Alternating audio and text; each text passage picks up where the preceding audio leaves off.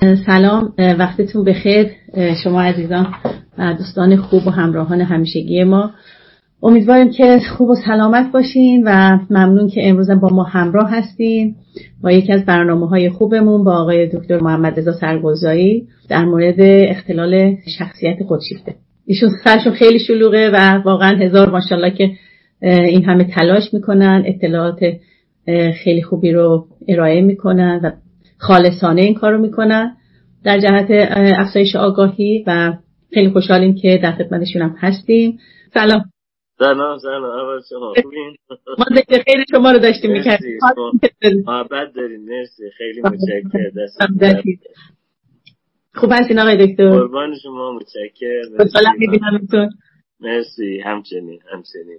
خواهش من در خدمتتونم و در خدمت مخاطبین عزیزم. امروز به دستور خانم زیامنش عزیز در خدمتتون هستم.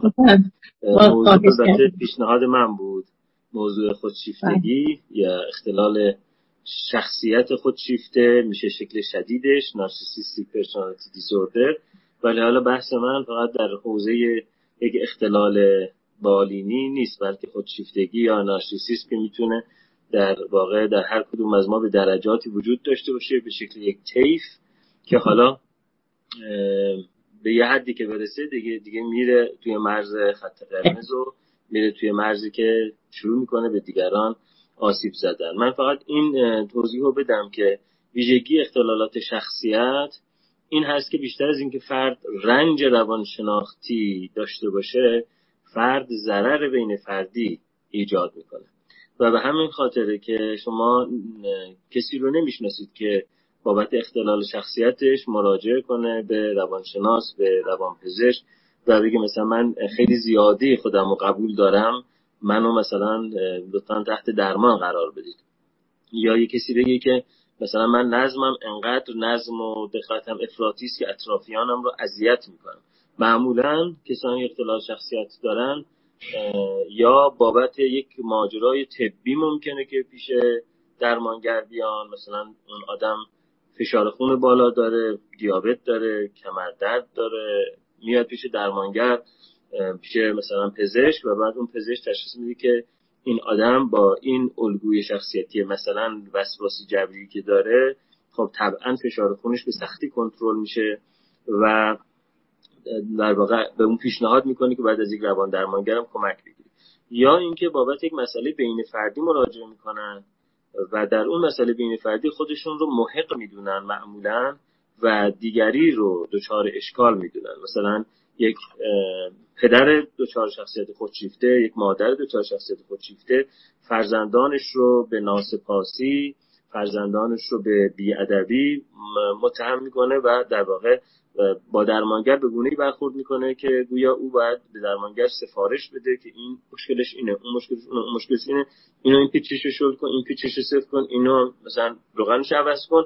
بعد شما در اتاق درمان از نحوه برخورد اون با خانوادهش و با خودتون متوجه اختلال شخصیت این میشید که بابا این آدم از راه رسیده می‌خواد مدیریت اتاق درمان رو هم بوده بگیره بله. و مثلا به درمانگر میگه ببین پسرم به نظر من البته اینجوری باید بکنی تو. ببین دخترم این به نظر به نظر من باید اون اول روش کار کنی و بعد اینجاست که در اتاق درمان حالا چه نفر به خاطر یک ماجرای طبی اومده چه به خاطر ماجرای در واقع بین فردی اومده ما متوجه اختلال شخصیتش میشیم.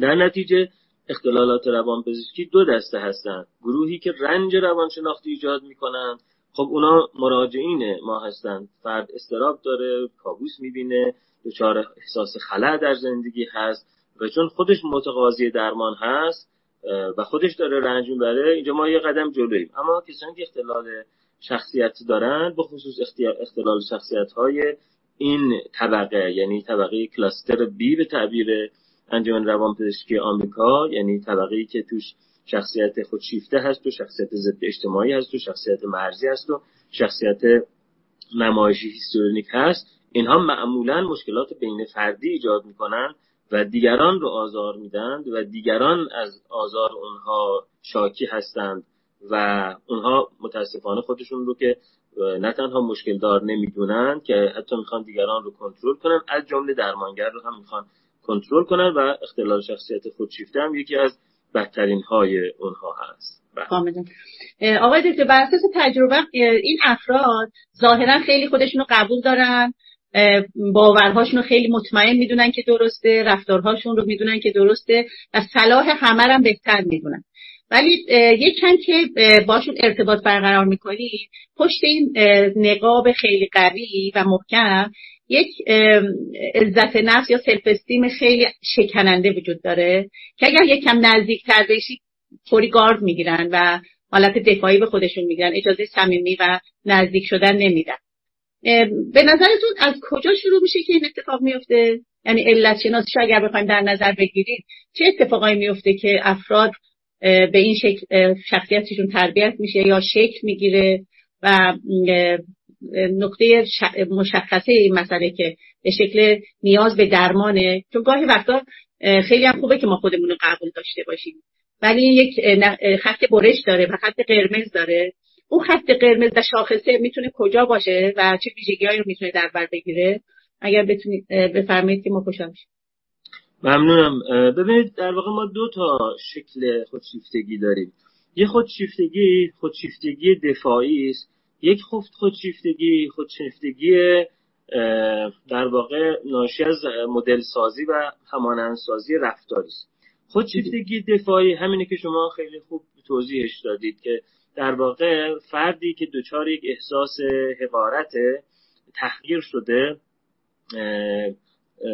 پشت یک زره پنهان میشه که اون زره خودشیفتگی است. یعنی اون برای اینکه کسی یه موقع بهش نگه اینجای کارت اشکال داره اونجای کارت اشکال داره اون میره طبق همون الگویی که میگن بهترین دفاع حمله هست یا همون الگویی که بهش میگن فرار رو به جلو که سیاستمداران ایران معمولا از این کار استفاده می‌کنن. معمولا هر وقتی که در یک شرایطی در نقطه ضعف قرار داره حمله می‌کنه به دیگران در همون زمینه. یعنی اگر مثلا در حوزه فرزن اخلاقی دچار رسوایی های اخلاقی هست. دیگران رو به بد اخلاقی و بی اخلاقی متهم می‌کنه. اگر فساد مالی داره مرتب میگه که این چه وضعیتیه؟ این آدم چرا بهش رسیدگی نمی‌کنید؟ مثلا به وضعیت مالیش و اینها. این وضعیت فرار رو به جلو یا دست پیش گرفتن که پس نیفتن پیش گرفتن که پس نیفتن. این میشه اون خودشیفتگی دفاعی. و این آدمایی که خودشیفتگی دفاعی دارن خیلی زیاد نیاز به تایید دارن چون خودشون هم از درون می‌دونند که در واقع یک باگی یک حفره یک سیاه چالی در درونشون هست. در نتیجه این آدما اینجوری نیست که تو آینه هم که به نگاه کنن بگن به به به به کیف می‌کنم خودم نگاه می‌کنم. بلکه این آدم ها اینجوری هستن که به دنبال یارگیری یا پیرینگ هستن. در نتیجه مثلا توی مهمانی به یه نفر بیشتر نزدیک میشه حتی یه ذره باجی میده بهش یا حالی میده بهش. ما همشهری هستیم ما فلانیم من چنینیم چنانیم. مثل همین ما ما مثلا دکترا ما دکترا اینجوری هستیم مثلا. اینکه گفتم دقیقا. توی مهمانی یه نفر به من گفت ما دکترا. من اصلا نمیشناختمش حالا ما دکترا؟ حالا یعنی چی ما دکترا؟ بعد اینو بهش میگیم پیرینگ یا یارگیری یا تو اتاق درمان مثلا شروع می‌کنه یک حمد و ثنای زیادی از درمانگر که من تعریف شما رو خیلی شنیدم کتاب های برجسته شما رو چند تایش خوندم فلان فلان. و یه جوری که به این میگن در واقع transference دو قلویی یعنی انگار که ما دو قلوهای همسانی هستیم که خب حالا ما نگاه کنیم به این بقیه بچه مچه ها ببینیم اینا یعنی تو یک جبهه دیگه. بیا دیگران رو تو یک جبهه هستیم من و شما. آره، با آره، هم دست به دست هم بدیم برای مدیریت کنترل شرایط. بله بله. حالا بهش بعضیا میگن coalition بعضیا میگن pairing یارگیری یا ائتلاف. بعضیا میگن مثلا اگر خودآگاهانه این کار صورت می‌گیره بهش میگن کوالیشن اگه ناخداگاهانه صورت می‌گیره بهش میگن پیرینگ حالا این برای همکارانمون که اصطلاح ترمینولوژی روانشناسی براشون مهمه. اما به هر اونها نیاز به ستایش دارن و اگر ستایش رو دریافت نکنن حالشون بد میشه. در نتیجه یافه شروع می‌کنه خودش کلی از خودش تعریف کردن کلی به قول معروف لاف زدن و امثال این و معمولا یه خرجی می‌کنن حتی یه باجه های عاطفی یا حتی مالی میدن که دوروبرشون یه سری قدیما می‌گفتن مثلا توفیلی و قفیلی و قفیلی یا مثلا اره و اوره و اینجور چیزا. همیشه اینا با هیئت همراه این ور اون ور میان و مثلا می‌بینید طرف اومده یه سخنرانی بکنه. بعد این طرفش یه بادیگارد اون طرفش یه بادیگارد عینک تیره زدن مثلا. یه پنج تا مثلا دانشجو با خودش میاره که تونتون نوت بر میدارن از اون چیزایی که حضرت استاد میگه و اینجور چیزا. به این تیم رسانه ایم و این تیم حفاظتی حالا بابا تو مگه چی؟ کی, کی کاری با تو اصلا داره؟ خودش با اون هیئت همراه و با اون تیم فلان مثلا بالاتر اعتبار میده. آره. با اینا ما میگیم خودشیفته های نمایشی یا هیستریونیک نارسیسیستیک. که توی سیاست مدارا هم می‌بینید بعضی سیاست مدارا خیلی دنبال نمایش های رسانه ای هستن. اصلا کلا دنبال دوربین و میکروفون و عکس و عکاسی و اینجور چیزا هستن. اینا histrionic narcissistic هستن. اینا همونایی هستن که تا در تنهایی قرار بگیرن تا در انزوا قرار بگیرن به هم میریزن فرو میریزن حالشون بد میشه و به همین خاطره که همجور که عرض کردم یا یارگیری می‌کنن یا باج میدن تا مورد ستایش قرار بگیرن. و بنابراین اغلب اینا خودشون بازیچه دیگرانی هستن. یعنی همونی که میاد براشون شعر می‌خونه هم دو رو میگه اینا بازیچه اون هستن و در واقع عروسک های خیمی بازی هستن که نخشون دست همون هایی هست که ازشون تقدیر می‌کنن. در واقع اینها مرشدهایی هستند مرادهایی هستند که بنده مریدهای خودشون هستند سلبریتی هایی هستند که بنده follower های خودشون هستند و نگاه می‌کنن ببینن که follower ها خوششون میاد اینا چی بگن؟ اینا همونو میگن که follower ها دلشون می‌خواد. در واقع ماجرای following و follower بودن برعکس آن چیزی که به نظر میرسه اما یه دسته دیگه خودشیفته هم هستن که این خودشیفته ها تحت تاثیر یه سری همانند سازی های بین فردی خانوادگی اجتماعی و غیره اصلا باور عمیقش اینه که من از بقیه بهترم. و این مکانیسم دفاعی نیست. این یه باور عمیقه. مثل شازده ها مثل آقازاده ها اینا در محیطی که قرار گرفتن از اول چنین بوده که بهش گفتن تو پسر آقایی یا تو فرق می‌کنی. ماشاءالله شما پسر حاج آقا فلانی هستی و ایشون همچین هر جا که رفتن جلو پاشون یه دی بلند شدن یه دی هم به خاطر به حال طمع و ترس و به قول اریک فروم شخصیت های اقتدار طلب که وقتی یه آدم مقتدری رو می‌بینن دستش رو میبوسن جلوش خم میشن پرستشش می‌کنن کرنشش می‌کنن دنبال خدایگانی میگردن. شخصیت های حالا وابسته مثلا dependent personality که خدایگان رو ستایش کنن. اینا چون همیشه در این موضع بودن در این موقعیت بودن واقعا باورشون میشه که ما بهتر هستیم.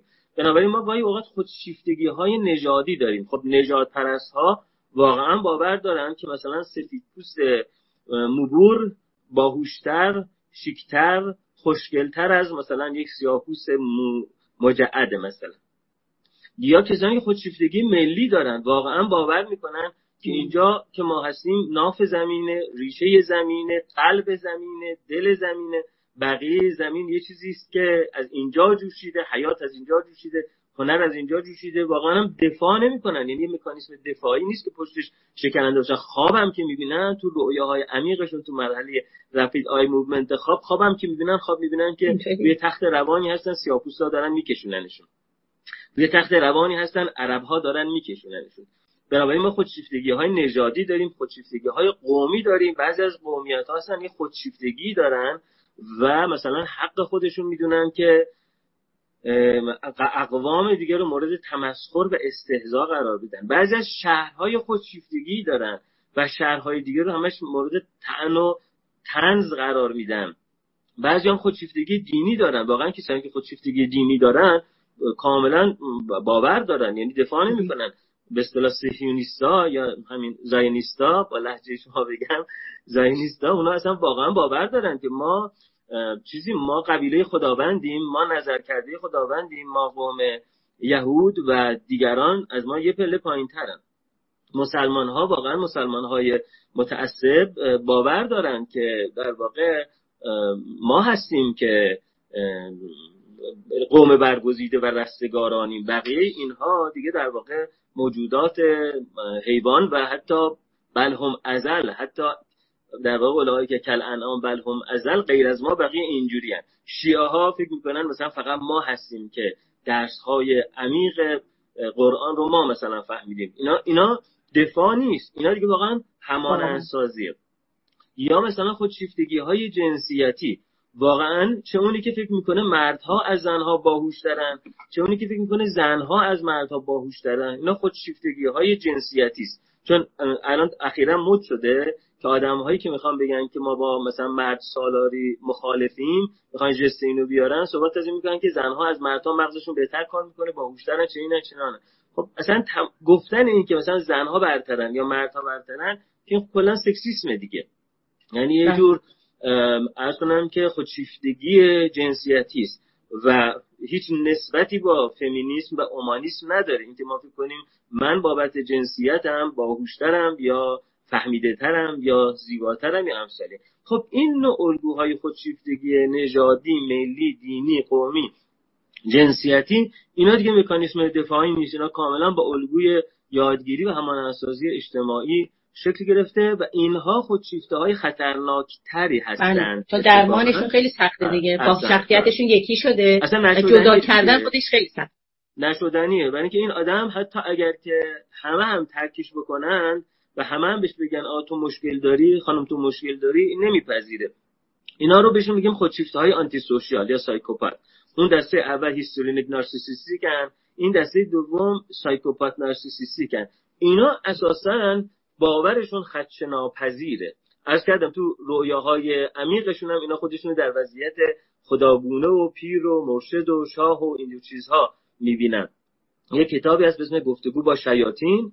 یک خبرنگار ایتالیایی به اسم ریکاردو ریزیو با هفتا دیکتاتور ورشکسته یعنی دیکتاتوری که یا در واقع در اثر انقلاب یا جنگ داخلی به زندان افتاده و در انتظار محاکمه هست یا دیکتاتوری که فرار کرده تبعیدی سری کشور دیگری. با اینها مصاحبه کرده. جالبه که هیچ کدوم از اونها از ایدی امین دیکتاتور اوگاندا گرفته تا نمی‌دونم جان کلود دوالیه انور خوجه میلوسویچ اینها هیچ کدومشون نوریگا هیچ کدومشون اصلا ابراز پشیمانی نمی‌کردن و جالبه که نظرشون این بود که ما قهرمانان ملی هستیم و بعدا قدر ما دانسته میشه. دو تاشون یکی حاجی ایدی امین که مسلمان بود یکیشون هم جان کلود دوالیه که مسیحی بود. نظرش این بود که نماینده خدا در روی زمین هستن حاجی ایدی امین نظرش این بود که ولی الله در روی فلعرض در ریاض که در در واقع چیز بود در پناهندگی سیاسی دولت سعودی بود در اونجا با ریکاردو ریزیو مصاحبه کرده بود. خودش ولی الله فلعرض می‌دونست و ژان کلود والی خودش رو حواری دوازدهم مسیح می‌دونست که حالا اگر یهودای اسخریوتی حواری خوبی نبود حواری دهم من هستم ژان کلود والی و به حال حتی در شرایط شکست خوردن اینها نپذیرفته بودن. یا مثلا مارشال نوریگا اون دیکتاتور پاناما تو زندان بود تو آمریکا وقتی که ریکاردو اوریزیو براش نامه فرستاد که من با در واقع رهبران سیاسی که از قدرت و دست دادن می‌خوام مصاحبه کنم در جوابش گفت من قدرت از دست ندادم هنوز سرنوشت به شما نشان نداده که نوریگا چه خواهد کرد. در حالی که اینو آمریکایی‌ها رفتن تو کشورش تو کاخ ریاست جمهوریش دستبند زدن به جرم قاچاق مواد مخدر بردن تو کشورشون اونجا زندانیش کردن. توی چنین شرایط زندانی گفته بود نه هنوز سرنوشت برای من یعنی آقا میشه گفت توهم دیگه؟ یه بچه بله. به توهم دیگه. آره تو با واقعیت همخوانی نداره. یه جور مثل دیلوژن میمونه. یک بله باور هزیانی است.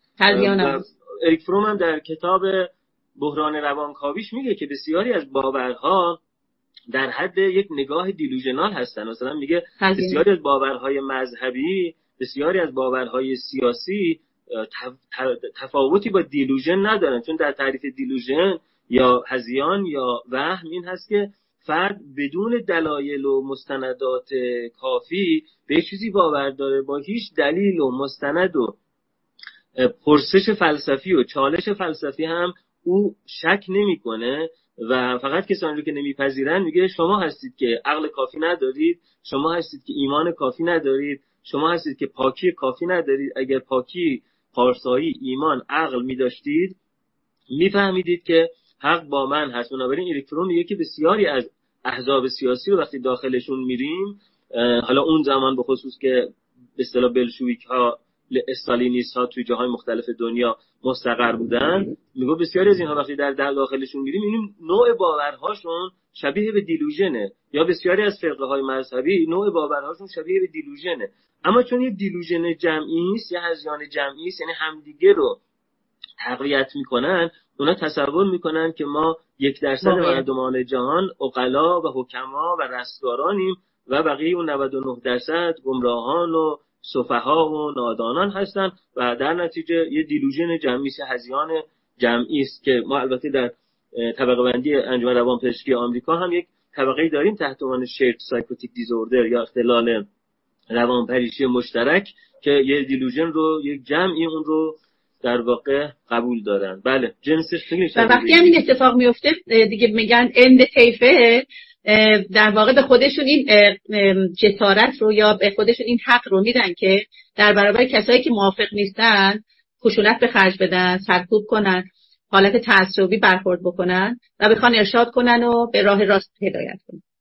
بله. در واقع نمونه هاشو در طول تاریخ زیاد داریم. کوکلوس کلان ها وقتی که سیاپوست ها رو لینچ می‌کردن های صهیونیست وقتی در عرض کنم که دیر یاسین آدم ها رو کشتار می‌کردن یا اون به اصطلاح اس اس ها وقتی که یهودیان رو میکشتند یا به اردوگاه میفرستادن کاملا باور داشتن که کار به حقی دارن انجام میدن و حتی فکر می‌کردن یک رسالت الهی دارن یک رسالت فرابشری دارن و نجات دهنده می‌تونستن خودشون رو. بله. که اینطور. بر اساس تمام میشه گفت اختلالات یا شرایطی که وجود داره که این وضعیت رو به وجود میاره دو تا عامل اساسی می‌تونیم بگیم که نقش داره. یک ممکن عوامل ژنتیکی باشه که خارج از کنترل می‌تونه باشه و یک عامل تربیتی و محیطی. به نظر شما آدلر هم میگه خیلی وقتا کودکان ناز پرورده خیلی وقتا در بزرگسالی این ویژگی ها خیلی گرایش پیدا می‌کنن.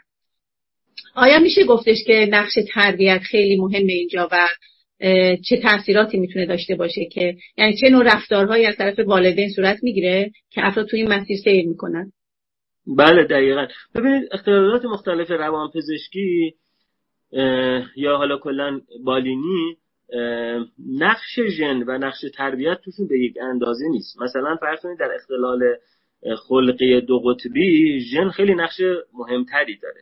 در اسکیزوفرنی ژن خیلی نقش مهمتری داره نسبت به عوامل تربیتی.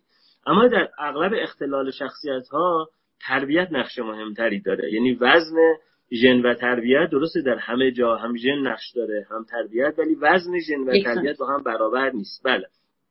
در اختلال شخصیت خودشیفته به خصوص که موضوع بحث امروز ماست نقش تربیت پررنگ تره حالا چه تربیتی که چنان فرد رو تحقیر کنن و دست بندازن که فرد دچار یک عقده حقارتی به تعبیر آدلر که اشاره کردیم بشه یعنی یک inferiority complex ی که فرد برای اینکه این زخم اذیتش نکنه بره توی مکانیسم دفاعی وارون سازی یا reaction formation و خیلی خودشو گنده بکنه که اون کوچیکی ها معلوم نشه.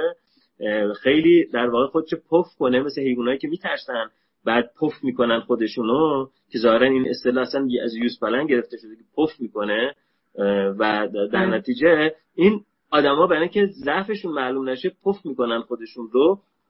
و این ناشی از اون تحقیر هاست ناشی از اون سرزنش هاست. بنابراین بسیار آدم های تحقیر شده می‌تونن آدم های خطرناکی بشن. یا از این ور بوم میفتن که خطرناک بله. میشن یا از اون ور بوم میفتن که تبدیل میشن به شخصیت های اوایدنت شخصیت های اجتنابی شخصیت های دچار سوشال انگزایتی اصطلاح اجتماعی. که اگر از اون ور بوم بیفتن یعنی با در واقع دفاع و زرهی اتخاذ نکنن خودشون حالشون خیلی بد میشه و خیلی به قول معروف آمیانش خیلی تفلکی میشن و خیلی نیاز به کمک دارن. یا اینکه از این ور بوم میفتن که میرن توی یک زرهی که اون خیلی خطرناک میشن به خاطر اینکه برای این اون تحقیرشون معلوم دیگران رو تحقیر می‌کنن. اینا آدمایی که دیگران رو در واقع تحقیر می‌کنن تعنه میدن دیگران رو نیش می‌زنن مسخره می‌کنن. اصلا توی مهمونی توی جلسه توی جمع دنبال اینه که آدمی رو یه ذره ضعیفتر پیدا کنه اون دست بندازه که خودش رو هی باد بکنه. از اون ور قضیه باز در نظام تربیتی اگر یه بچه هم خیلی بهش مزایای ویژه بدن مثلا بگیم که خب زدی خب باشه اشکال نداره. اونا اون چیزن دیگه. اونا مثلا سیاپوستان دیگه. اونا از اون به اصطلاح گودنشینا دیگه. اونا از اون مثلا حلبی آبادی ها دیگه. اشکال نداره. زدی پولش میدم. خسارت می‌خواد بیا پولش میدم. چقدر خسارت بدم؟ چقدر بچه تو شکسته؟ چقدر پول بدم؟ اینقدر دو برابرش میدم. برو ببینم. این بچه چی یاد می‌گیره؟ این بچه یاد می‌گیره که من از بقیه بهترم. حالا اینی که من گفتم کم پیش میاد که بگن سر بچه مردم شکستی اشکال نداره پولشو میدم. اما وقتی یه نفر می‌بینه که مثلا مدرسه ای که میره مدرسه است که یک هزارم بچه ها نمی‌تونن اونجا برن تو اونجا برن.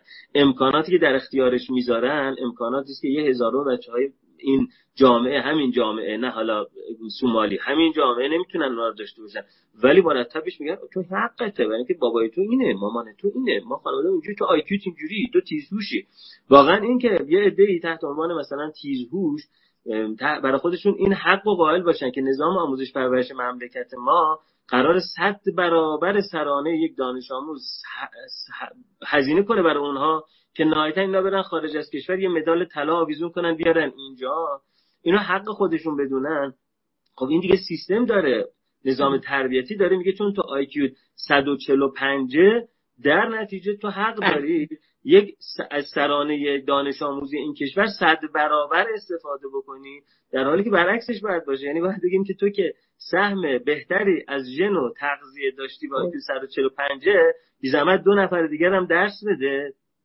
ما این هزینه رو باید بپردازیم بابت اونی که در واقع با یک ناتوانی جسمانی ذهنی درگیره تا او رو برسونیم به اون جایی که حداقل بتونه برای خودش یک خودمراقبتی داشته باشه.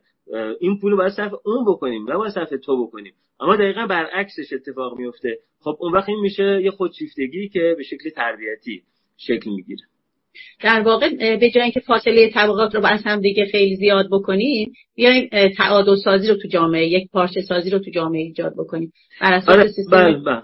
حالا در واقع یک پارچه سازی نه چون الان یه عالم آدم بلافاصله به ما خواهند گفت که شما کمونیستین شما طرفدار استالینی نیست؟ نه من منظورم این نیست. آره, آره. منظور این نیست. حالا خوشبختانه خوشبختانه شما سیبیل ندارید. من با یه دوستی داشتم با هم live دو نفری می‌دادیم که اون دوستمون سیبیل اینجوری داشت. بعد چون اون طفلکی سیبیل بزرگوار دوست عزیز من سیبیل اینجوری داشت یه عالم حمله شد که چون یه کلمه اینجوری هم به کار رفت که شما می‌خواین اینجا رو اتحاد جماهیر شوروی بکنید و نمی‌دونم کمونیست اگر خوب بود چنین و نه. نه سیستم آموزشی تو مدارس استاد یک پارچه سازی رو مطرح می‌کردن زمانی که من ایران بودم. به خاطر اینکه می‌گفتن بچههایی که آموزش پذیرن می‌تونن با بچه های نرمال در یک مدارسی جمع بشن. یعنی می‌تونن با همدیگه سر کلاس بشینن و می‌تونن از آموزش های جبرانی استفاده کنن. ولی اینا جدا سازی اتفاق نیفتاده. نیفته. اینو یک پارچه سازی می‌گفتن؟ بله در واقع یک جور توزیع کامیونیتی بیس یعنی بله. همان گونه که در یک جامعه باید فرد معلول جسمانی فرد معلول ذهنی فرد تیزهوش فرد متوسط باید در کنار هم زندگی کنن. تو بازارچه توی خانواده توی مهمانی فامیلی. توی مدرسه هم چنین شرایطی ایجاد بشه. بله من منظور شما رو می‌فهمم. فقط خواستم پیش بینی کنم از بمباران های بعدی. بله، الان از نظر همگی شناسی تو جامعه ما آمار دقیقی هست که میزان شیوع این خودشیفتگی چقدره؟ نمی‌دونم وقتی میگین جامعه ما داریم ونکوور میگین یا جامعه ما داریم ایران؟ نه ایران. من هنوز ایرانی هم آخه. ببینید در ایران ما از چه چیزی آمار دقیقی داریم که از آمار اختلالات شخصیت آمار دقیق داشته ما در ایران چند جور آمار داریم. یک آمار محرمانه که مال از ما بهترونه. دو آمار فرمایشی که برای اینکه حضرت ایشان راضی باشند آمار درست می شود سه آمار نمایشی که برای رسانه های نمایشی فریب افکار عمومی این آمار درست میشه. چهار آمار پایان نامه ای که توسط نرم افزارهای آماری درست میشه که یه دانشجو بدون اینکه با کسی مصاحبه کنه یا پرسشنامه پر کنه یه پایانامه تحویل بده یه معدل 19 و 25 صدم هم بگیره و از کنم که کارشناسی ارشدش به خیری و خوشی و سلامتی بگیره و تموم بشه. اما آمار غیر از آمار محرمانه و آمار نمایشی و آمار فرمایشی و اینها آمار نداریم شما می‌دونید دیگه الان از ابتدای کرونا آمار معمول مرگ و میر کشور هم که سازمان مثلا ثبت بله. احوال منتشر میشه جزو آمار محرمانه قرار گرفت مثلا HIV اون زمانی که شروع می‌کنه در جهان همه آمار ایز و کشورها منتشر می‌کنن و به سازمان بهداشت جهانی میدن و به ملتشون میدن ما تا حدود 20 سال آمار ایدز در ایران محرمانه بود مثلا. بعد آمار اعتیاد محرمانه شد بعد آمار الکلیسم محرمانه شد بعد آمار چه می‌دونم خودزنی محرمانه شد. در نتیجه نه درباره ایران ما هیچ آماری نداریم. شاید اونهایی که در واقع صاحب قدرتن از یه چیزایی آمار داشته باشن. اگر اونا هم همدیگه رو گول نزنن چون به نظر می‌رسه در یه بوروکراسی فاسد اونها هم به اون آمارگیرشون بعید بشه که اعتماد کنن. اما آمار در واقع آمریکا که آمار همه چیزشو داره و ما هم کتاب های تکسبوکشو می‌خونیم آمار آمریکا اینه که بین 10 تا 20 درصد جمعیت اختلال شخصیت دارن و از در واقع این 10 درصد جمعیت حدود یک تا دو درصد نه یک تا دو درصد ده درصد یک تا دو درصد صد درصد اختلال شخصیت ضد اجتماعی وجود داره. در آمارگیری های مختلف بر اساس در واقع دقت های مختلف گاهی یک درصد در میاد گاهی دو درصد در میاد. این آمار میانگین یک جامعه است. مرسی. آقای دکتر برای من سوال پیش اومد که اختلال خودشیفتگی رو با رفتارهای خودشیفتگی میشه قابل تمیز داد مثل رفتارهای وسواسی رو با اختلال وسواسی که ما می‌تونیم تمیز بدیم. آیا این اختلال هم می‌تونه اینجوری باشه که رفتارهای خودشیفتگی با اختلال خودشیفتگی قابل جداسازی باشن بله ببینید طبقه بندی انجمن روانپزشکی آمریکا و سازمان جهانی بهداشت یعنی به اصطلاح American Psychiatric Association و World Health Organization در زمینه در این زمینه یک طبقه بندی کمیت محوره. یعنی آمده همون رفتارهای خودشیفتگی رو لیست کرده بعد گفته اگر یکی بیش از 50 درصد اینها رو داشت مثلا 8 تا علامت اگر کسی 5 تاشو داشت دیگه بهش اختلال شخصیت خودشیفته. مثلا اگر من خودم رو از آنچه که هستم باهوشتر بدانم اگر خودم رو از آنچه که هستم زیباتر بدانم اگر حق خودم رو از آن حقوقی که من به عنوان یک آدمی در این جایگاه دارم حقوق بیشتری برای خودم قائل باشم. این همه رفتارهای خودشیفتگیه. اگر دیگران رو حق خودم بدونم که استثمار بکنم اگر انتظار و توقع این رو داشته باشم که با من یه جور دیگری یه جور متفاوت از دیگرانی با من رفتار کنن. اینا همه رفتارهای خودشیفتگی است حالا اگر این رفتار خودشیفتگی رو بیش از مثلا لیستی که انجمن روانپزشکی آمریکا و سازمان جهانی بهداشت داده بیش از 50 درصد یه نفر داره دیگه میشه اختلال شخصیت خودشیفته. پس در واقع ما بله.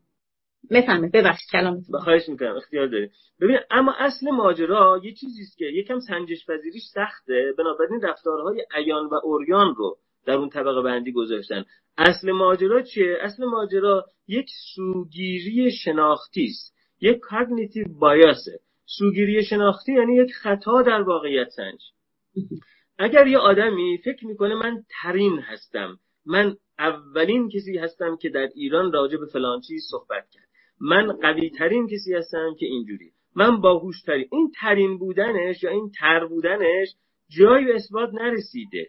مثلا مثال می‌زنه میگه من کلاس پنجم دبستان که بودم معلم قرآنمون مامانمو خواسته بود مدرسه گفته بود این بچه خیلی تیز هوشه مراقبش باشید. حالا این حرف رو کسی می‌زنه که سه ترم تو دانشگاه مشروط شده. تازه با سهمیه رفته تو دانشگاه سه ترمه که تو دانشگاه مشروط شده. یعنی ورودش به دانشگاه با سهمیه بوده. الان تو دانشگاه سه ترم مشروط شده. همچنان داره میگه که من خیلی باهوشم و آینده این مملکت با طرحهای من تغییر خواهد کرد. و بعد میگه خب دلیل چیه که خیلی باهوشی؟ میگه کلاس پنجم دبستان مامانم و معلم قرآنمون صدا زد. حالا نمی‌دونم معلم قرآنشون چرا مامانش صدا زده ولی بالاخره مامانمو صدا زد. گفت که این بچه خیلی باهوشه مراقبش این میشه data ی کسی که مثلا دانشجوی روانشناسی است. حتی این میشه data یی که من خیلی باهوشم. خب این یه سوگیری شناختی است. به زبان خودمون یک جهل مرکب. آن کسی که نداند و نداند که بله. نداند. در جهل مرکب ابدالدهر بماند یک خطای شناختی است که اون خطای شناختی انقدر بزرگه که هیچ وقت اجازه بازنگری هم به خودش نمیده که بالاخره اگر من فکر می‌کنم که خیلی وزنم خوبه روی ترازو باید برم ببینم وزنم خوبه. یک فامیلی ما داشتیم به قول معروف میگن خدا رفتگان شما رو بیامرزه. این فامیلمون فوت کرده. ولی این فامیل ما توی خانواده کلی پزشک بالاخره بودن. هر وقت که بچه های فامیل دور هم جمع بودن نه که زده سن و سالشون بالاتر بود مثل سن الان من بودن به ماها که پزشکی جوان بودیم همه آستیناشون می‌زدن بالا می‌گفتن فشار ما رو بگیر مثلا. ایشون هیچ وقت نمی‌گفت فشار ما رو بگیر. ما گاهی اوقات که مثلا فشار خون چهار نفر پنج نفر می‌گرفتیم می‌گفتیم حالا مثلا عمو جان دایی جان هر نسبتی که ما داشت شما نمی‌خواد فشارتون بگیریم؟ می‌گفت فشار من 11 روی هفت و نیمه. اگر یه وقت غیر از این دستگاه نشون داد تو دستگاه تو بنداز خب یعنی ایشون اصلا اجازه نمی‌داد فشار خونش رو بگیرم خودش باورش بر این بود که من خیلی سالمم. خب در یه سن که خیلی پایینتر بود از اون چیزی که باید یعنی بر اساس انتظارات ژنتیکی ایشون سکته قلبی کرد و فوت کرد بدون اینکه در واقع اصلا متوجه بشه که فشار خونش چنده چربی خونش چنده چه می‌دونم کلسترولش چنده بدون که حتی این چکاپ ها رو انجام بده. خب این میشه جهل مرکب این جهل مرکب یعنی من انقدر وزنم خوبه که من رو ترازو نمیرم من انقدر باهوشم که هوش منو تستای هوش نمی‌تونن نشون بده. این تستای هوش مگه چی حالا لوریا نبراسکا یا نمی‌دونم وکسل یا فلان مگه چی کل خطا در هوش من از اون نوعی نیست که تو این تستای هوش معلوم بشه. هوش من از نوع شهودی است از نوع لدونی است از نوع فلان هست. در نتیجه مثلا یه آدم بی سواده وقتی میگیم آقا شما این اطلاعاتتون از کجاست؟ میگه که این کتاب هایی که استکبار جهانی می نویسه که اساسا می‌خواد سلامت مردم رو بگیره شما فکر این کتاب ها معتبره؟ یعنی در واقع اعتبار کتاب های علمی رو زیر سوال می‌بره. کتاب های علمی رو می‌بره تو آتیش میندازه. این ترازویی که قرار اون ترازو نشون بده که بالاخره تو باسوادی یا بیسوادی ترازو رو میره تو آشغالدون میندازه. آمار رو میره تو آشغالدون میندازه. بعد در نتیجه میشه جهل مرکب. بنابراین خودشیفتگی یه سوگیری شناختی بیشتر.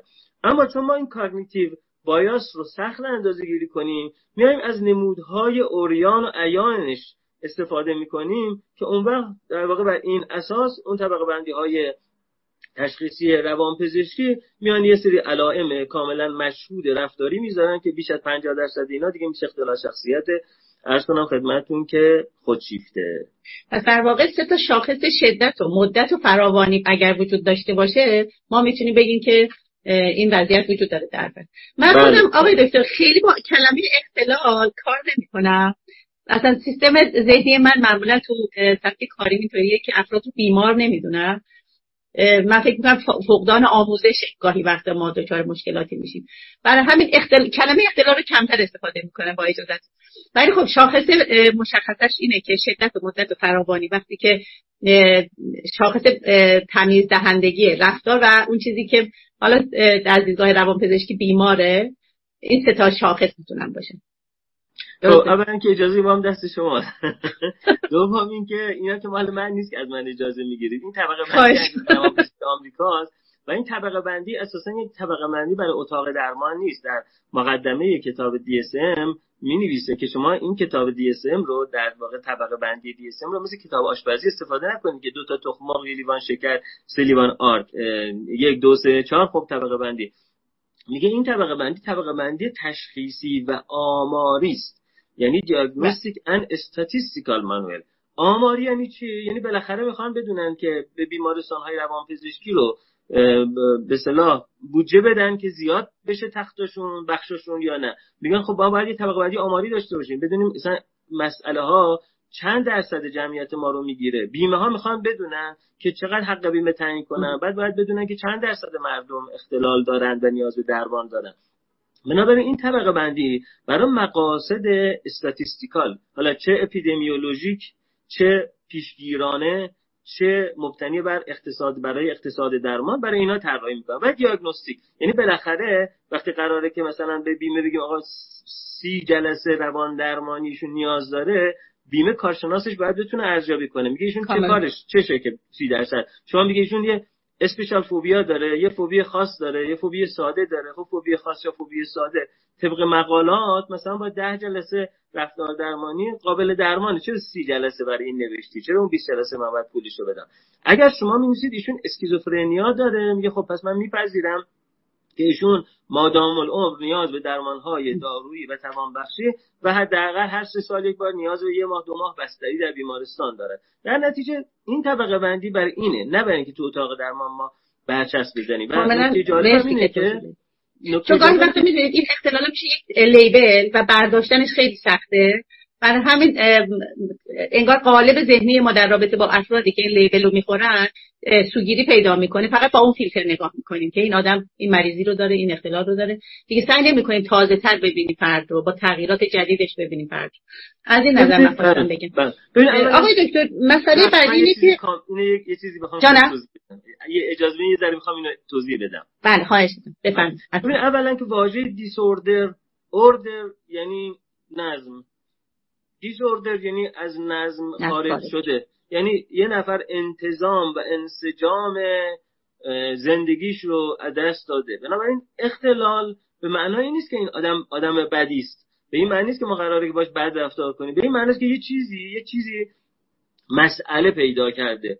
و حالا خود کلمه دیسوردر بنابراین خیلی کلمه بدی نیست کلمه دیسوردر و اما یه مسئله در اتاق درمان ما طبق معمول باید یه بندبازی انجام بدیم. اون بندبازی چیه؟ اون بندبازی اینه که هم توجه داشته باشیم به تشخیص ها و چارچوب های تشخیصی و همین که این چارچوب های تشخیصی رو برای خودمون بوت نکنیم. توجه داشته باشیم یعنی چی؟ یعنی اگر می‌دانیم که کسی قبلا تشخیص اختلال شخصیت مرزی گرفته الان هم چک می‌کنیم می‌بینیم بله ایشون کلی خودزنی داشته کلی اقدام خودکشی داشته کلی بالا پایین های در واقع خلقی و هویتی داشته. کلی در واقع توی مدرسه توی محیط کار مشکل ایجاد کرده. خب وقتی آدمی اختلال شخصیت مرزی داره من باید حواسم جمع بشه که اگر خیلی مثلا من با این زود صمیمی بشم پس فردا این آدم از صمیمیت من این برداشت رو می‌کنه که من ازش سوء استفاده کرده. می‌دونی؟ یعنی در واقع خود اتاق درمان رو به هم میریزه. اگه من حواسم نباشه که این آدم آنتی سوشال پرسونالیتیه دوچار این ماجرا میشم که هروی کلکلی میگه در کتاب Mask of Sanity ماسک سلامت عقل که antisocial personality ها درمانگران خودشون به شدت بازی میدن. و یه جوری رفتار می‌کنن که گویا در تمام اون مواردی که این بازداشت شده زندان رفته محکوم به سوء رفتار فیزیکی یا جسمی شده یا جنسی شده این قربانی واقع شده. و اون درمانگرانی حواسشون نباشه که بابا نمیشه که سه تا همکار من تشخیص گذاشتن این borderline personality antisocial personality و غیره مراقبت از خودمون و مراجعه خب. یه سمتش اینه که حواسمون به این ماجرا باشه که خب اگر این آدم تشخیصش اختلال افسردگی است به علاوه وابستگی به الکل این 20 برابر جمعیت عمومی ممکن خودکشی کنه و باید حواسم باشه که ازش حتما بله. بپرسم که فکر سویسا اما از اون طرف قضیه اینکه بوت نکنیم یعنی حالا وقتی ما میگیم یه آدمی بردرلان پرسونالیتیه همه بردرلان هم که مثل هم نیستن. اگر borderline personality مثلا 8 تا element داره یه آدم ممکن این سه element ش داشته باشه یا آدم دیگه ممکن سه element دیگه داشته باشه. در نتیجه بله حتما در اتاق درمان یه بخش نگاه ما همون نگاه راجرزیه. که میگه نگاه من client-oriented ه یعنی من مراجع رو می‌بینم نه تشخیص رو نه تئوری رو. یا اون نگاه اروین یالومه که میگه که من برای هر مراجعی درمان جدید ابداع می‌کنم که این البته 100 سال قبل از اروین یالوم یونگ هم این همین حرف رو زده. اما یه قضیه ما باید این باشه که آخو اگر یه آدمی تشخیصش اینه خب ممکنه سویسایدال باشه. در نتیجه اینو من بگم گاهی اوقات بعضی از درمانگران در یک محیط ویژه کار می‌کنن. یعنی اینکه اگر مثلا ویلیام گلاسر دیگه دارو نمیده و اینکه ویلیام گلاسر البته ایشون که مرحوم شده ولی مثلا دارو نمی‌داد و در کتابش می نویسه که دیگه دارو ندادم از فلان وقت به بعد. چون در بیمارستان روانپزشکی کار نمی‌کنه آخه در بیمارستان روانپزشکی اگه شما کار کنید مریضی که با acute mania و with psychotic feature میارن شما چجوری می‌خواین در واقع بدون دارو مدیریتش بکنید؟ یا اروین یالوم دیگه تو بیمارستان روانپزشکی کار نمی‌کنه. توی منطقه لاکچری تو پالو آلتو مراجعینی که پیشش میان همشون خودشون سلبریتی ان که پیشش میان. خب اون اگر بگه که من کاری به تشخیص ندارم برای اینکه اساسا یک antisocial personality borderline personality یک افسرده اساسی الکلیسم گذارش نمیفته که بره اونجا هزینه ویزیت اون رو نمی‌تونه بپردازه. در نتیجه ما گاهی اوقات ممکنه که مسئله selection bias برامون پیش بیاد و مثلا من سرگلزایی که صرفا مثلا درمانگرها ممکنه درمانجوی من باشند که من سالهای آخری که کار درمانی می‌کردم شاید مثلا بیش از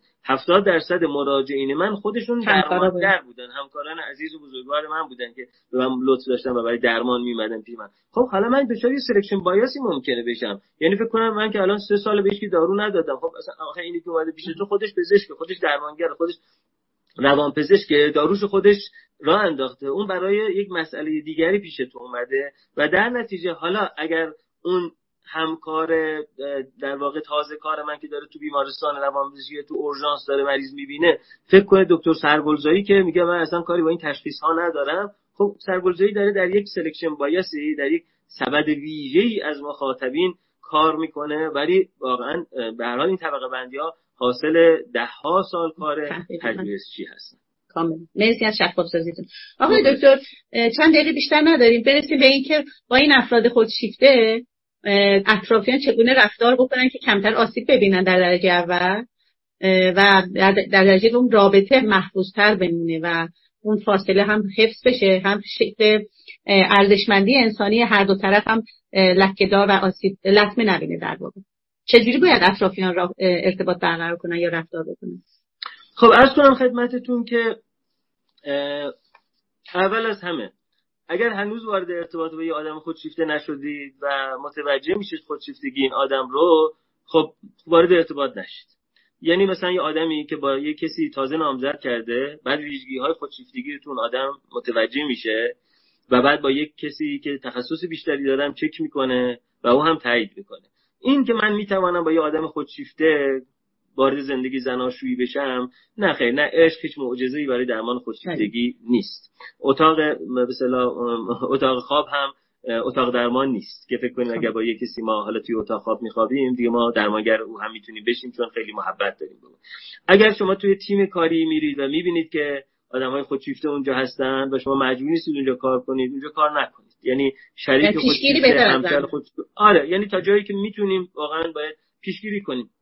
اگر در رابطه با یه خودشیفته هستیم حالا نمی‌دونستیم وارد این رابطه شدیم یا مجبوریم با او کار کنیم خب اولین چیز این هست که ما باید حواسمون باشه که نه اون خودشیفته ما رو بتواند احساس حقارتمون ایجاد کنه و نه اینکه ما رو ببره تو موضع کودک لجباز چون گاهی اوقات یه آدم خودشیفته وقتی مثلا ما رو دست میندازه یا مثلا تشر می‌زنه یا یه جایی که حقش نیست اصلا جایی نداره این آدم مثلا از حقوق اضافی داره استفاده می‌کنه اونجا ما باید خیلی قاطع اسرتیو ولی در این حال بدونی که کودک لجباز بشیم و جیغ و داد و سرصدا و نمی‌دونم گریه و شیون و فوش دادن و چیزی پرت کردن نه خیلی قاطع. باشیم بگیم که این خط قرمز منه. راجع به خانواده من اینجوری نباید حرف بزنی من اجازه نمیدم اینجوری حرف بزنی. این از کنم که حریم منه اجازه نداری به این حریم وارد بشی. خیلی قاطع.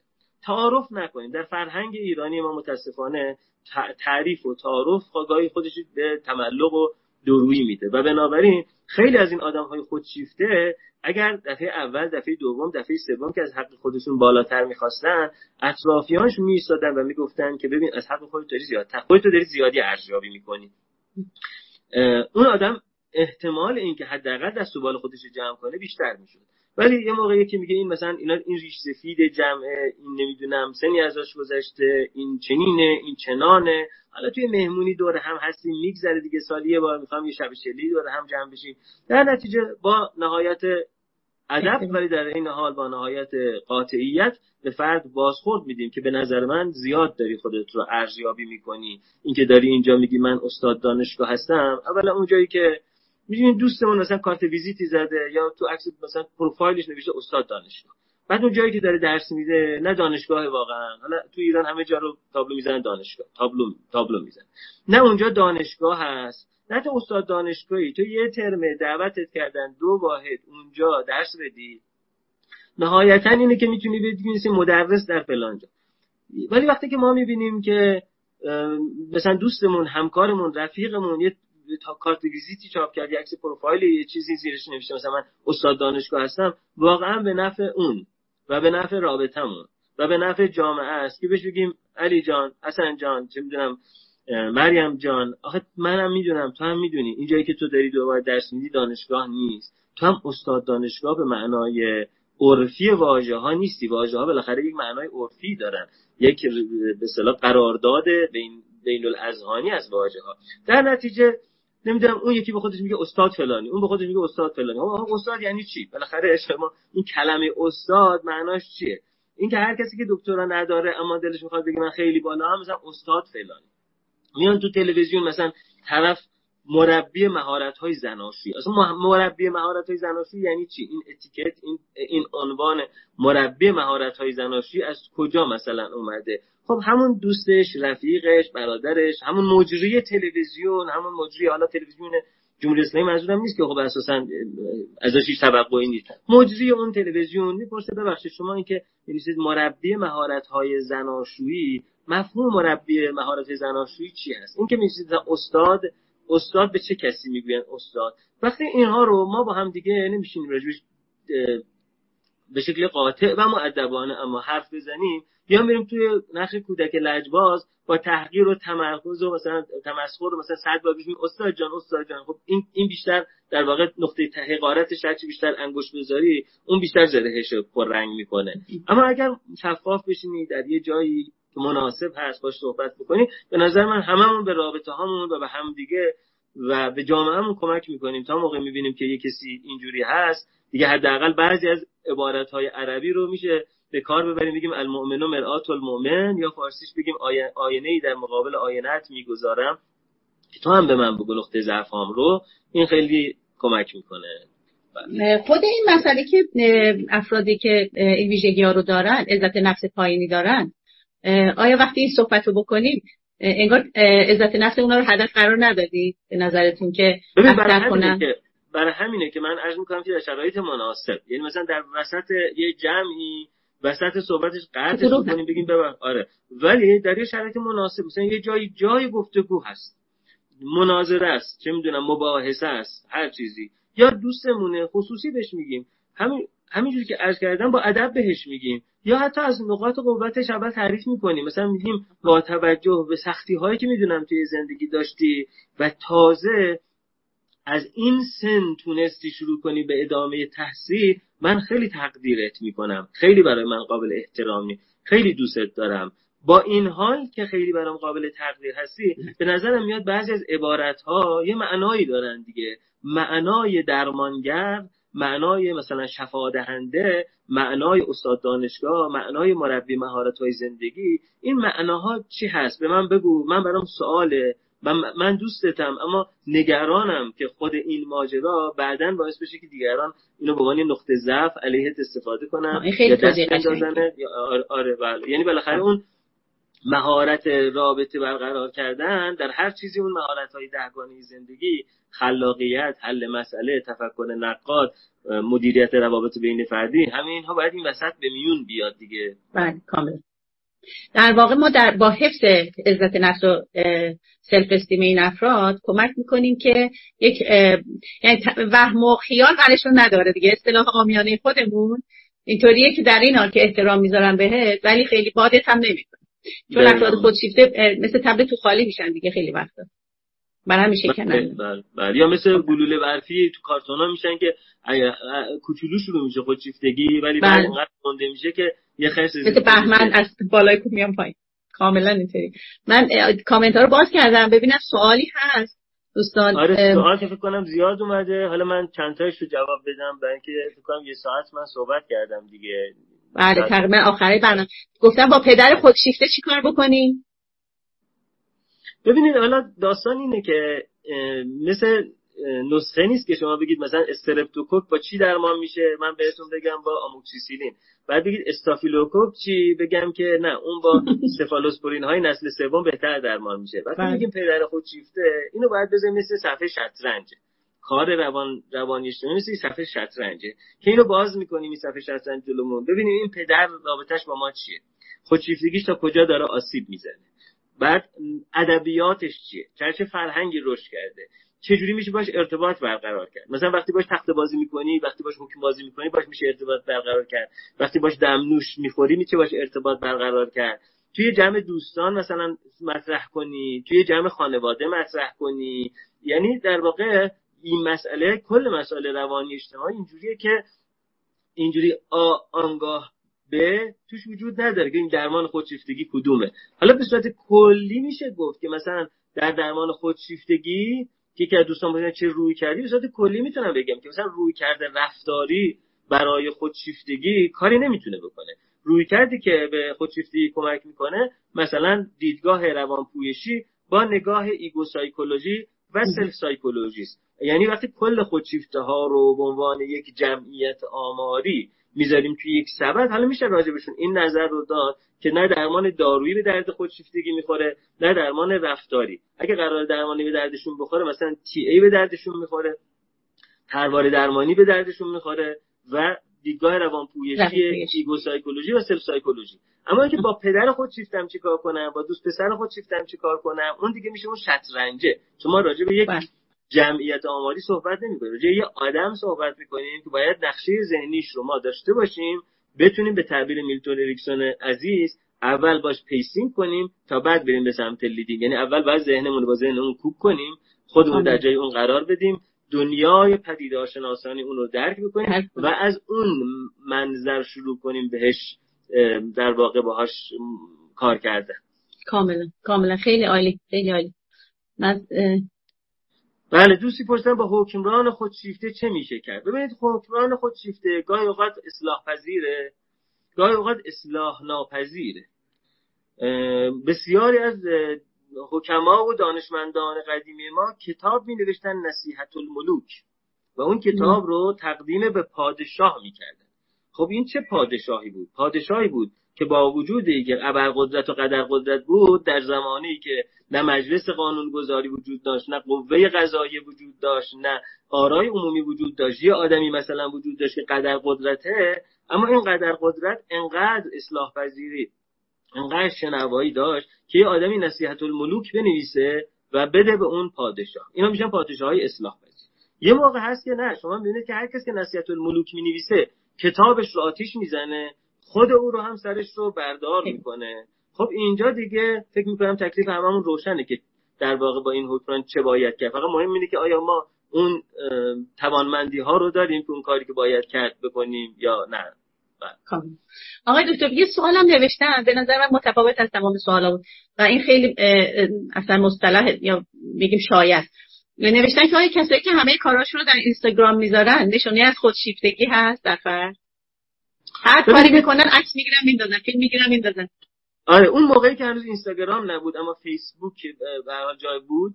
هنوز هم فیسبوک هست. ما تا بله. ما توی ایرانیم شما فیسبوک دارید. ما توی ایران اول فیسبوک رو برامون فیلتر کردن بعد توییتر رو برامون فیلتر کردن بعد یوتیوب رو برامون فیلتر کردن بعد تلگرام برامون فیلتر کردن اینجور چیزا. بعد جالبه که همه بزرگان اهل تمیز خودشون تو فیسبوک صفحه دارن تو تلگرام کانال دارن تو توییت توییت می‌کنن. جالبه. توییت توییت توییتر رو فیلتر می‌کنن و خودشون هر روز توییت می‌کنن. به حال اون زمان که هنوز فیسبوک بود مقاله های زیادی انجام شده بود. رفتار فیسبوکی یه سری آدم رو با الگوی شخصیتیشون در واقع همبستگیش رو سنجیده بودن. مقالات زیادی انجام شد. یعنی یه سری آدم رو که مثلا دانشجو بودن داوطلب بودن هر چیزی ازشون دعوت کرده بودن که مورد ارزیابی شخصیت قرارشون بدن با مصاحبه بالینی یا با آزمون های روانشناختی و بعد یه مدت طولانی هم رصد کرده بودن الگوی رفتارشون در فیسبوک رو. بله دیده بودن کسانی که مثلا خیلی زیاد عکس از خودشون می‌ذارن یا خیلی تونتون عکس از خودشون عوض می‌کنن عکس پروفایل خودشون تونتون عوض می‌کنن یا این واژه هاشون واژه هاشون رو مثلا زیاد توش راجع به من من من من مثلا صحبت می‌کنن. رفته بودم فلانجا من و فلانی من و چی چی. دیده بودن بله این یه همبستگی داره. حالا مقالهش هم من داشتم ولی دیگه الان مقاله قدیمیه چون مال ده سال پیش مقاله الان مقاله جدید رو کنی. دیده بودم بله رفتار آدم ها در فضای مجازی کاملا امکان پیشبینی اختلالات شخصیت یا الگوهای شخصیت یا الگوهای رفتاری رو به ما میده و عرض کنم که big data و یا کلان داده خیلی الان کمک می‌کنه به اینکه حتی دیگه بدون اون ارزیابی های میدانی آمار خیلی چیزها رو در بیارن یعنی دیگه الان لازم نیست که با صورت سرشماری مثلا با 100 هزار نفر ده هزار نفر در یک جامعه عرض کنم که مصاحبه انجام بدم بعد بگم مثلا فراوانی اختلال شخصیت ضد اجتماعی در جامعه ما چقدر هست بر اساس رفتار آدم ها در فضای مجازی که این big data رو گوگل داره این big data رو عرض کنم خدمتتون که اینستاگرام داره فیسبوک داره حالا بیشترشون گوگل اینا کاملا قابل ارزیابی است بله. اگر خسته نیستین آقای دکتر آخرین سوالم بکنم دیگه ما مزاحم شما نشیم چون نه خسته بگم شما رو چقدر ملت دوست داره خانم زیامنش. اختیار داریم حضور شما باعث شده. زور دیروز بعد از ظهر live داشتیم ولی اصلا 150 نفر بیشتر نبودن شرکت کننده هامون. بعد اما امروز که شما هستی 350 نفر اختیار دارید حضور شما چون من که خودم خودم هم دیروزم خودم بودم. فکر کنم دیروزم همین پیرن تنم بود. شما, شما خیلی دوست دارم. بزرگوار آقای دکتر. نوشتن که البته این خیلی مصطلحه. میگم ما خیلی وقتا افراد رو که خیلی تعریف و تقسیم می‌کنیم و اونا فروتنی نشون میدن و وقتی که فروتنی تایید شد ناگهان خودشیفته میشن. همین که خیلی ها میگن که انگار طرف جنبه نداشت. همین که تعریفشو کردیم رفتارش عوض شد. بله ببینید در واقع یک بحث مهمی که یونگ راجبش صحبت می‌کنه حالا من دیگه نمی‌خواستم این جلسه یونگی بشه ولی دیگه سوال میاد مجبور اسم ایشونو من میبندم کامنت رو دیگه. دوستان ببخش با خواهش می‌کنم.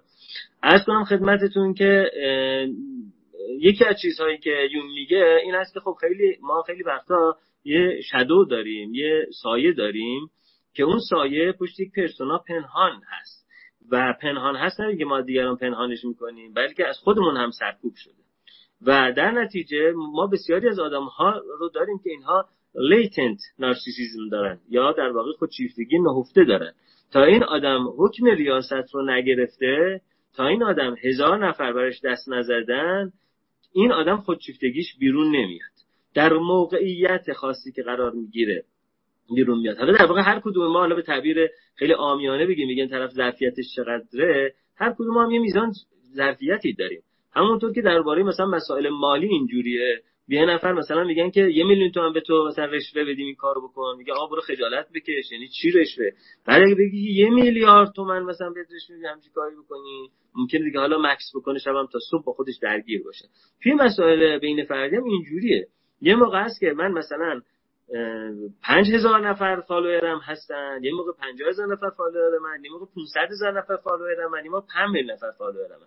هست که خودشیفتگی من دیگه در مقابل 500 هزار نفر دیگه می‌زنه بیرون. یعنی موقعیت موقعیتی است که تغذیه کننده خودشیفتگی هست. و همین خاطره که اتفاقا هر چی که یه آدمی می‌بینیم که محبوبتر میشه مشهورتر میشه این اگر در موقعیت های سیاسی اقتصادی قرار می‌گیره باید نظارت براش بیشتر باشه.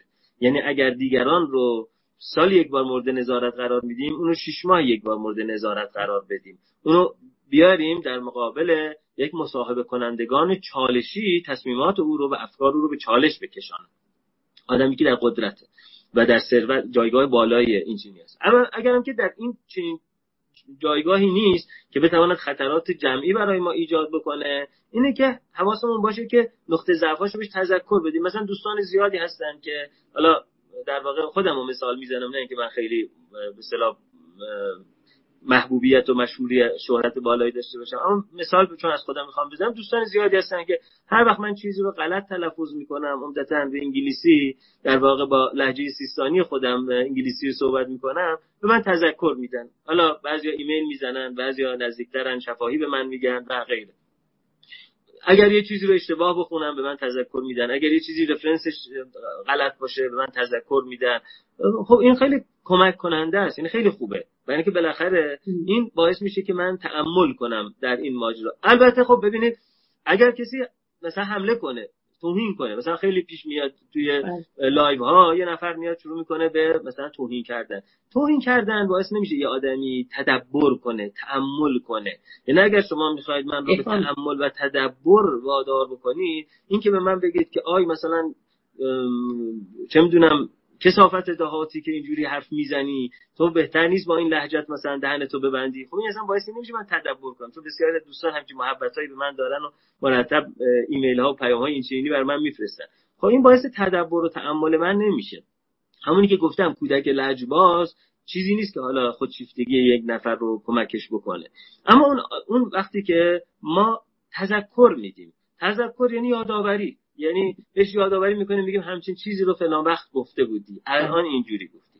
رفرنسی که ذکر کردی من دیدم آمارش اینه این نیست. عبارتی که به کار بردی تعریفش اینه. مثلا من مدت ها به غلط می‌گفتم توتالیتاریسم. حتی در کتاب جنون قدرت من واژه توتالیتاریسم به کار بردم که غلط مصطلحی است. خب دوستی من تذکر داد که این درست غلط مصطلحه ولی غلطه. شما که داری کتاب می نویسی دیگه نباید بگی توتالیتاریسم باید بگی توتالیتاریانیسم. یا اگه سخته باید بگی توتالیتاریانیسم. بگو تمامیت خواهی. دیگه مجبور نیست که واژه رو غلط مصطلحش رو کار ببری. بله این است دیگه. خیلی هم عالی. خیلی ممنون. دوستی هم کامنت گذاشته بودن به شما لقب یونگ ثانی گفته مرسی. من گفتم امانتدار باشم اینم خدمت شما مرسی. یونگ که کلی مورد اتهامه. بنابراین وقتی به بگی یونگ ثانی در واقع یه چیزی به پرونده اتهاماتش اضافه می‌کنی. به خاطر ما جسارت نمی‌کنیم من کامنت رو خوندم. نه فرویدی ها یونگ قبول دارن نه علمی ها یونگ قبول دارن نه مذهبی ها یونگ قبول دارن نه فمینیست ها یونگ قبول دارن نه اومانیستان یونگ قبول دارن. بنابراین وقتی به من میگین یونگ ثانی یعنی اینکه جدا از اون اتهاماتی که تو پروندت مدعی العموم برات گذاشته یه اتهام اضافه می‌کنیم بهت. خب. مرسی خیلی هم عالی که توضیح دادین این دوستمون فکر کنم دیگه تحسین می‌کنن. نسبت به شما خواستن ارادت نشون بدن که همه دوستان ارادت دارن خدمت شما. من سپاسگزاری می‌کنم آقای دکتر. مرسی. خیلی استفاده کردیم. امیدوارم که دوستانم استفاده کرده باشن و لذت برده باشن. شب خوبی داشته باشیم خسته هم نباشیم